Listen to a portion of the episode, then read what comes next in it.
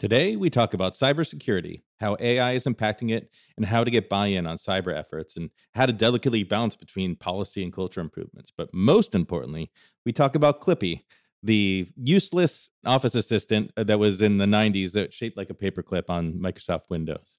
We'll learn a little bit about that.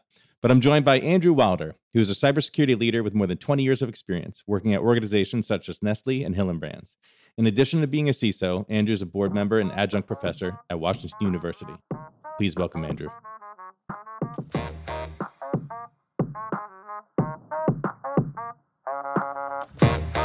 Welcome to Evolving Industry, a no BS podcast about business leaders who are successfully weaving technology into their company's DNA to forge a better path forward.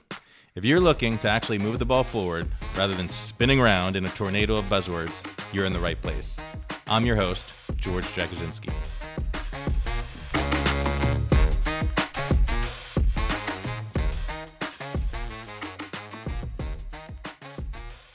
Andrew, thanks so much for being here. Hey, George, thanks for having me today. So, today we're going to talk cybersecurity, AI, people. But but I figured a good kicking off point would be how do you justify to the executive team and to the board why you would invest in some of these initiatives? And I ask that selfishly because I'm often in a position where I'm trying to convince executives. And I literally heard a CEO say one time, everyone leaks data. I don't worry about it. Like it doesn't even get the press anymore. It's just going to happen. You know, what can we do? Let's not bother. And I'm, I'm, I'm curious your your experiences in the trenches. You know, how do you get it done? Yeah. So I, I recently pitched an executive team to spend money on cybersecurity controls and had very similar questions, specifically from the CFO, like what's the risk return on this? And I really see a, a CISO's job as a subject matter expert. And to come in and say, we have risk X, and there are three different ways that we can address that risk. There is a, we can just ignore that risk completely. We can spend a small amount of money and bring it down a little bit, or we can spend a reasonable amount of money and really reduce the risk. And it's really about what is the risk appetite of the business and what do they want to do. And a lot of times they'll say, like, you know, how would other organizations of our size do this? Is this kind of table stakes or gold standard? That kind of stuff. But in the end, I think the the business is able to see the value in saying I'm a more cybersecurity mature organization. Imagine as an investor, if you have two companies that are, for all intents and purposes, equal, but one of them is really good at cybersecurity. Well, you can feel safer knowing that you're investing in that company. Or if you're doing business with two different companies and one of them is really good at cybersecurity and the other one's not, well, maybe you're more interested in doing business with one where you know your data is not going to get leaked or there's a much better chance that things are going to be more secure. So I think that's where a business starts to see the value of it. Um, when they can use it as a tangible advantage for them in terms of getting sales or investors or things like that. Interesting. And curveball question for you. I know you've done a lot of M and A. The way you were talking about value, I'm curious. Does cybersecurity maturity factor into valuation at all? Do you know? So I would say in the past, definitely not. I think now it's starting to be more so. I was able to create. I've been doing M and A for more than 20 years, and on the cybersecurity side. And the first half of that was really like, well, we've already bought this company, just go do something. And then after a while, they started to say like, hey, we're going to buy this company. Your cybersecurity assessment will probably not have an impact on it, but we'd like to know how good or bad they are ahead of time. And then we start to do this thing where we we bring them in slowly in a secure way, right? So you do an external pen test on them from a third party. You start to deploy your security tools. Once you get a good handle on things and you've addressed the biggest rocks, then you can say, okay, now we can start to connect to them and do all the stuff that the business is dying to do. But it, it's a lot better place in the world now in terms of M and A and cybersecurity than it used to be. so you, you, guys used to just be out like in the cold shadows as the M and A deals going on, brought in to clean up the mess, and now you're getting into the room. That's nice. You're like, guys, did, uh, did you really want to buy this company? I mean, I understand from a business perspective, but from a cybersecurity perspective, it's a nightmare. I love it. We get involved in quite a few M and A. I'm always fascinated by which parts get integrated how quickly. And it seems that sales teams always seem to get integrated super quickly. It's surprising. People that are incented by just getting results seem to all of a sudden get their act together really quickly. Do you find in the M&A world, I, I could imagine that the cybersecurity playbooks there could serve a little bit as a connective tissue and a glue to bring the, the organizations together a little bit. Yeah, it does. And, you know, a lot of times what I got was a lot of pressure from the business saying, hey, how can we speed up this cybersecurity stuff?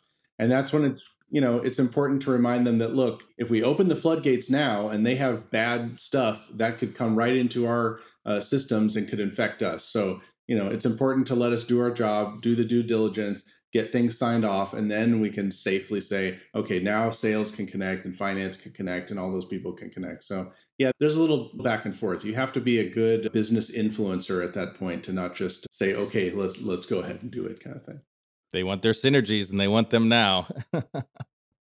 so so on the speed front um, you know last time we chatted we talked a little bit about ai in the cybersecurity world and it it comes from so on the attack side on the defense side it's, it's a new vector i'm curious some of what you're seeing out there right now from an ai and cybersecurity perspective yeah, so boy, that's a loaded question, George. So let's start. Let's first talk about the the risks.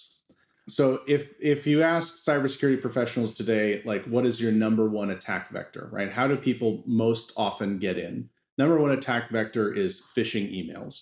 You get them, I get them, we get them all the time. Now, one of the things that is fortunate about phishing emails right now is that a lot of times they have misspellings, they have clear clues that tell you that this is probably something that's fishy.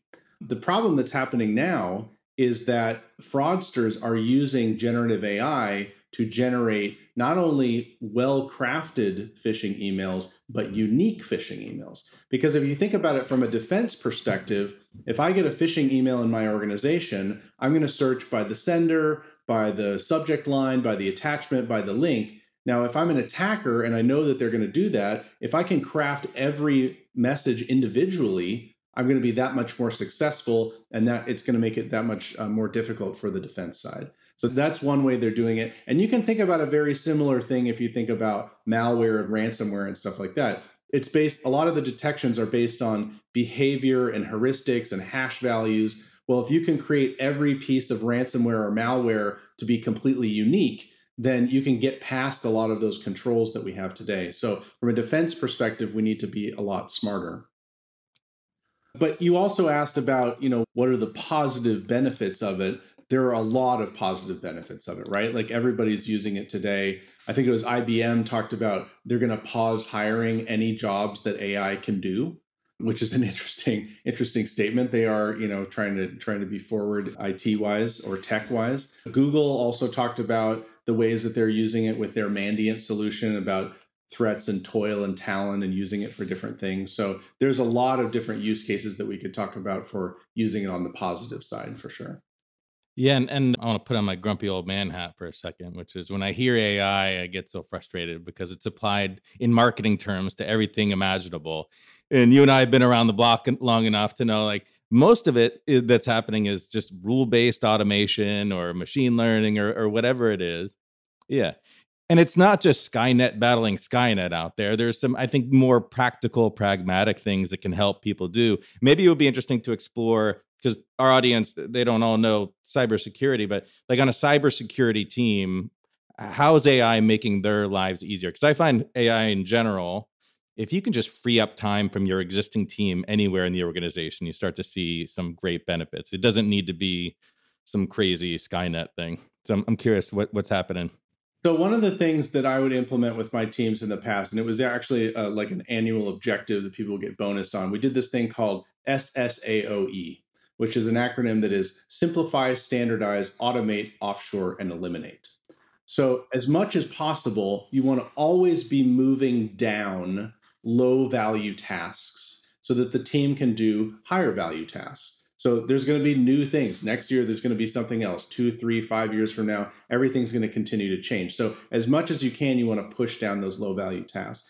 So you think about using generative AI to automate routine tasks. People who work on a SOC or a security operations center doing an investigation, they may have to get into three or four different systems. They may have to put that all into a spreadsheet and massage the data to get down to the details of what they really want to get. Well, if you're smart enough, you can help generative AI to do that stuff for you and do it for you regularly. So you start getting, okay, here's exactly what I wanted instead of having to kind of sort through all this data to get to the, the goal that you're looking for. So that's one, I think, very good use case for it. I love that framework. I want to poke into that a little bit because we always talk in, in our organization about elevate and delegate your role. But I threw out a challenge for our team to look for as many opportunities to leverage AI to, you know, free up their time. And to be honest, it's a little bit crickets because everyone's just so darn busy with their day jobs. But if you start incenting people off of it, I could see where that would move the lever a little bit. Can you help me understand a little bit? Like, what is that incentive framework? What is that? Like, I understand those pillars that you have, but then how do you structure that? So what you'd have to do is on like a mid-year review or a quarterly review or end of year review, you'd have to talk about what are the things that I've done that fit into that SSAOE framework, right? So I have I've eliminated this low value task that we used to have to do, or I've automated this task where it used to take you know three or four people a couple hours a week. It now takes one person 15 minutes to run this automation. Um, so we were always trying to find ways to eliminate things and reduce things so that we'd have more time to learn and more time to do additional tasks. And you're right. If you just tell people, yeah, go do this, yeah, that sounds great. I got a lot of other stuff to do. But if you say, if you tie money to things, people are generally very interested in doing it. Like, you know, part of your end of your bonus or your salary increase for next year could be based on how successful you were at doing these things. So if you did it, if you did one, well, that's probably not very good. But if you did five or six of them, well, hey, that's that's really doing a good job. And not only helping you, but helping the rest of your team and and hopefully helping the entire organization that you work for, right? Yeah, yeah. And as much as my grumpy old man perspective on the marketing label of AI, I, I have found that there are real dollars at the board level and the executive level. They're in an AI bucket, and if you can kind of tie that to what you're doing, you can unlock those. I mean, have you had those experiences in in your line of work? Yeah, no, we definitely have, and it's important to to be able to tie back to those to those buckets like you talked about, those kind of initiatives and say, here's ways that we are doing that. Here's ways that we are leveraging it. I wouldn't want to get onto your grumpy old man hat and try and say we're doing AI for things that we're not. But it's also a great way to incentivize people like, look, here's if you want to do a project, here's a way that we can do it leveraging AI and we can tap into these additional funds or incentives or whatever to, to move those things forward. Mm. You, talking about mapping back to the organizational goals, I find every executive I talk to, most of them have challenges doing that for whatever reason. You know, whether it's unlocking new data capabilities or e-commerce or modernization, what you know, being able to map that back to the the corporate goals is challenging for some reason. And I'm I'm curious if you run into that with cybersecurity efforts and how you how do you align those? Yeah, so I worked for Nestle for about 18 years, and one of the things that we did starting in 2012 was a lean initiative. So lean, you've probably heard of it, it's like Six Sigma things that were developed in Toyota and very factory related and things like that. Always about making continuous improvements, small incremental improvements all the time. But one of the other things about lean, if you think about it from a leadership perspective or an organizational perspective, is the cascading of organizational goals. So if you think about the CEO's goals or the executive team's goals or the board's goals, and then when that gets to the next level, you have a similar set of goals, but that are tailored or flavored towards your line of the business and how you're supporting those things. And then that continues to cascade throughout the organization. And it's really a powerful thing when you think about someone on the factory line is doing something to support a goal that is the factory manager's goal, that is the country manager's goal, that is the regional manager's or the head of the organization's goal. And you can see that kind of cascading up. So I agree with you that there's some difficulty there. Sometimes you need to be pretty creative about how you do that support of goals. But I think there is a good way to do it if you do that cascading process well. Makes sense. I've seen plenty of CEOs' head explode when we go in to evaluate part of their organization, and you can't draw a line between the initiatives to any like any of the five corporate goals. It's uh, quite a fun moment. Um, so so then moving on into um, people. People are a big part of this. We talk about incenting them. There's obviously the risk. You know, there's a lot of stories out there where people are pasting stuff into ChatGPT that they shouldn't. But how do we improve the people aspect of cybersecurity? So let's first start with the generative AI piece because I think there's a good use case for that. But we can also talk about the people aspect of cybersecurity, which is a huge piece of cybersecurity for sure. Um, so if if I talk to my peers about this, there's a couple of different ways of looking at it. Um, one way is people trying to block it. Um, now, I don't think that's reasonable. I think we've kind of opened Pandora's box here, and even if you try and block, you know, the big ones, people are still going to find other ways to get generative AI that they want. So to me, it's more about teaching people how to use it safely than trying to block them. I, I don't think that's a and you know maybe you have really good reasons for it maybe you're in the government or you have people in r&d that are working with confidential stuff all the time maybe there's some reasons for some businesses to do it but it seems like a difficult road to go down the second part is looking at policies right? So you probably already have some kind of a cloud policy or a saas policy or something like that. So saying look this is another saas solution. This is another cloud solution. You wouldn't go to pastebin and put our corporate secrets out there. Don't do the same thing in generative AI just because it might be able to give you more information. One of the interesting things that I've seen are these kind of security teachable moments.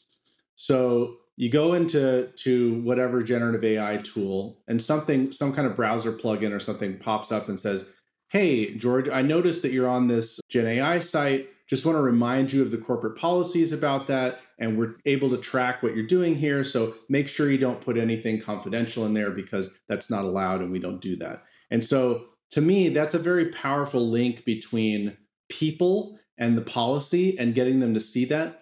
One thing I've done before with like a, a DLP tool is we just had a pop-up message that said, hey, I noticed that you're trying to copy, you know, 10 gigs of files to a thumb drive. What's your business reason for doing this? And when people start to see that, like, hmm, maybe I shouldn't do this because they know that I'm doing this, if especially if they're doing it for for the wrong reasons, like an insider threat or something. So those kind of those kind of things, those kind of messages can really help people to understand. And it's a powerful learn in the moment thing. You know, if you think about cybersecurity awareness training that's common today, it's something that you get once a year and you click through it as fast as you possibly can to say, Yay, I'm done. I did my cybersecurity training. Maybe you take the quiz at the end and hopefully you pass.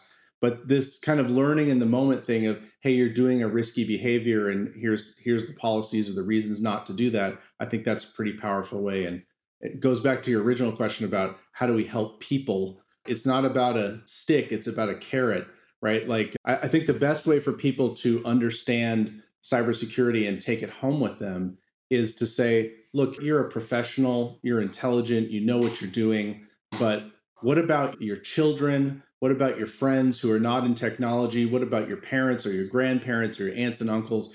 Go take this information home and give it to them because if, if they get a phishing link maybe they don't know all the same stuff that you do. And when people see that in terms of protecting their family and friends that becomes a very powerful tool as well that kind of emotional connection to it.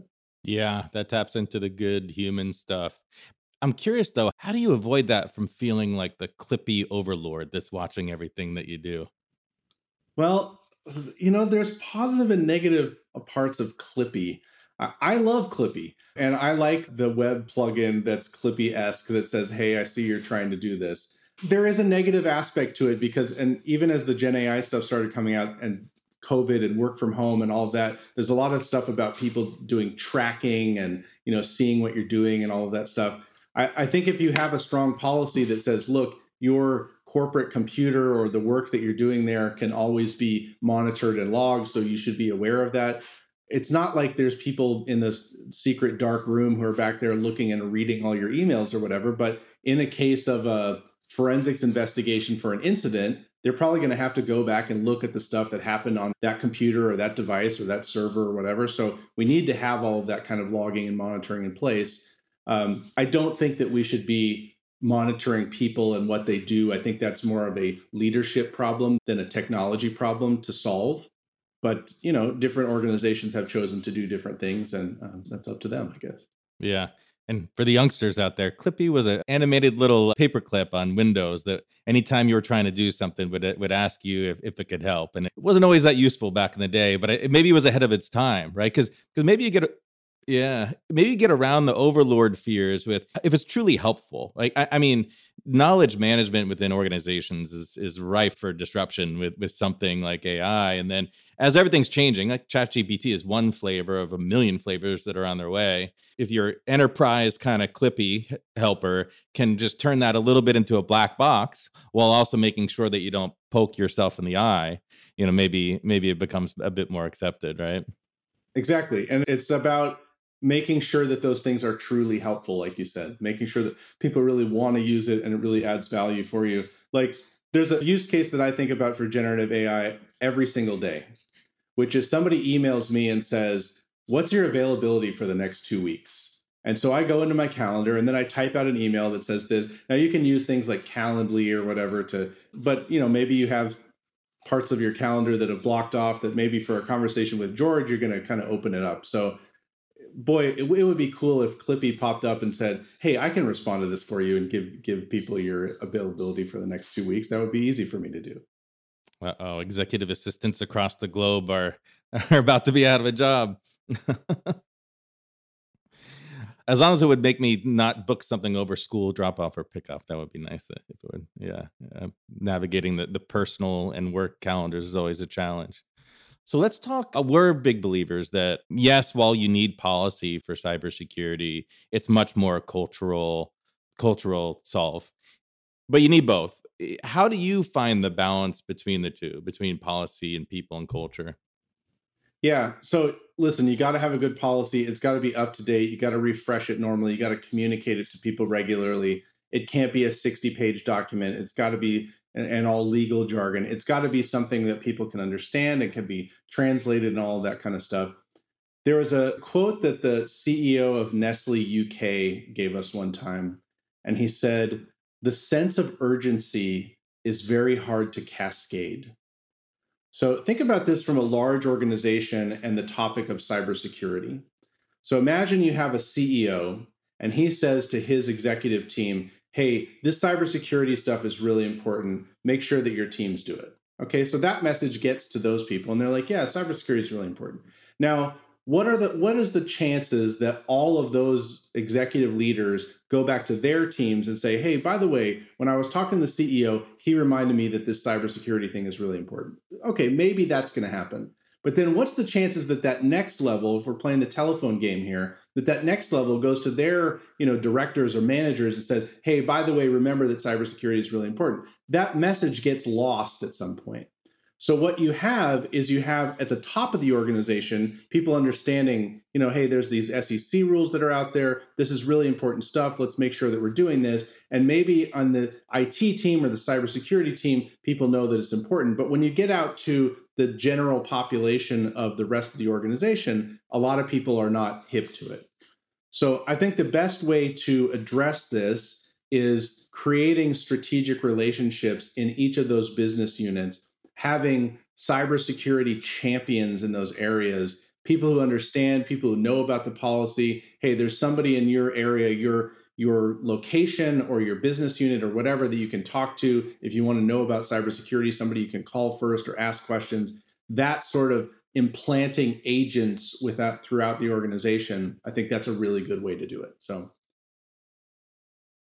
Man, you're speaking right to my soul and raising my blood pressure because as someone who leads a company, eh, you know, I can never get my urgency down throughout the whole company. We're not even that large, and it's just the game of telephone is is real, and you can't you know we always say you can't pay someone to give a insert four letter word here and it's a challenge but you know I, I, think getting uh, getting everyone educated on the what's at stake i think can help too you know we were talking earlier not everyone might know this but some executives of organizations are being personally held liable for data leaks and that's something that follows you to your next organizations as well depending on what your role is and i don't I don't know what you and see kind of evolving in that that realm of responsibility. I'm curious what you see. So, you know, executives and boards are responsible for addressing risk within their organizations. And with this new SEC rule that came out recently, it's clear that the SEC is saying, "Hey, by the way, you're supposed to address risk in your organization, but cybersecurity is a very important risk that you really need to pay attention to."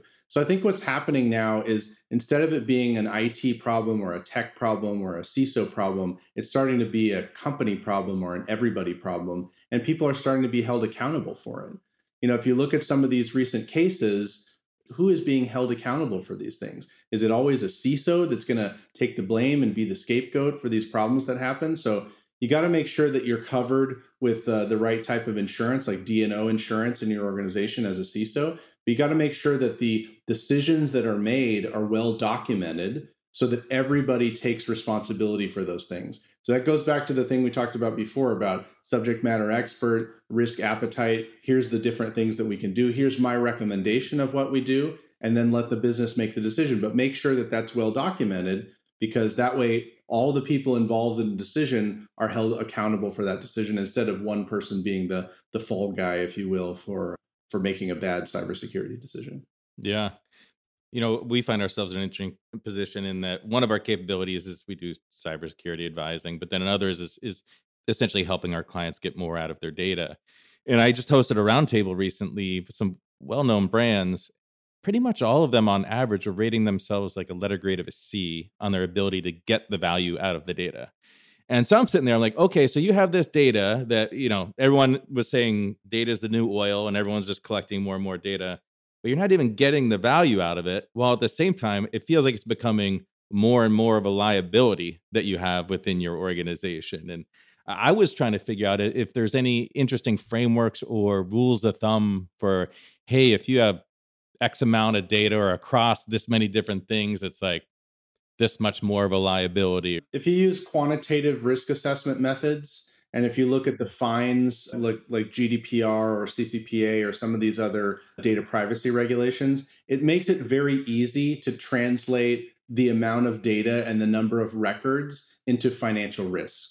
So you can say, look, we've got a million customer records. It's a it's a thousand dollars per per record is the maximum fine. We're going to have we could have up to a billion dollar fine if these records get breached. And here's the amount of cybersecurity spend we need to to protect them or protect them better than we are right now. And that's actually a very nice way to do. And you know, there's a whole conversation about qualitative versus quantitative risk assessment methods. You can go to your board and show them the little pictures with the red and yellow and orange uh, blocks on there, but it's much more powerful to say, we're we have this much dollar amount risk exposure.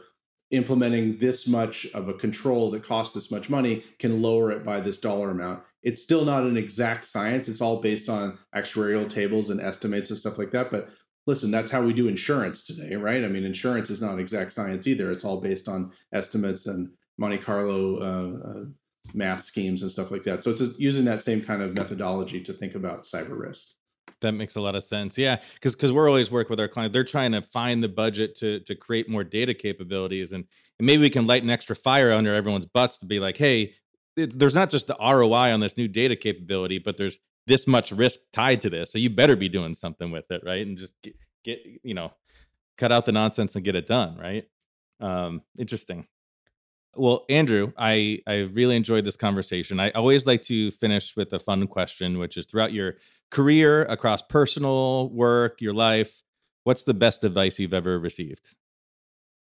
So I think the best advice I ever received is that no one is going to care more about your career than you do. So if you're not doing a development plan for yourself, if you're not educating yourself, continuously learning, reading books, getting certifications, going back to school. If you're not doing that stuff, nobody's going to do it for you. Now, you might have a manager or a leader or whatever who's nice and helps you in that area, but the number one person who's going to care about your career is you. That's great advice. I love that. I, I luckily got that early on as well. So that's fantastic. Well, Andrew, thank you so much. I really enjoyed this. Thank you, George. Have a good one. Cheers. Thanks for listening to Evolving Industry. For more, subscribe and follow us on your favorite podcast platform, and pretty please drop us a review. We'd really appreciate it. If you're watching or listening on YouTube, hit that subscribe button and smash the bell button for notifications. If you know someone who's pushing the limits to evolve their business, reach out to the show at evolvingindustry at intevity.com or reach out to me, George Dagazinski on LinkedIn. I love speaking with people getting the hard work done. The business environment's always changing, and you're either keeping up or going extinct. We'll catch you next time, and until then, keep evolving.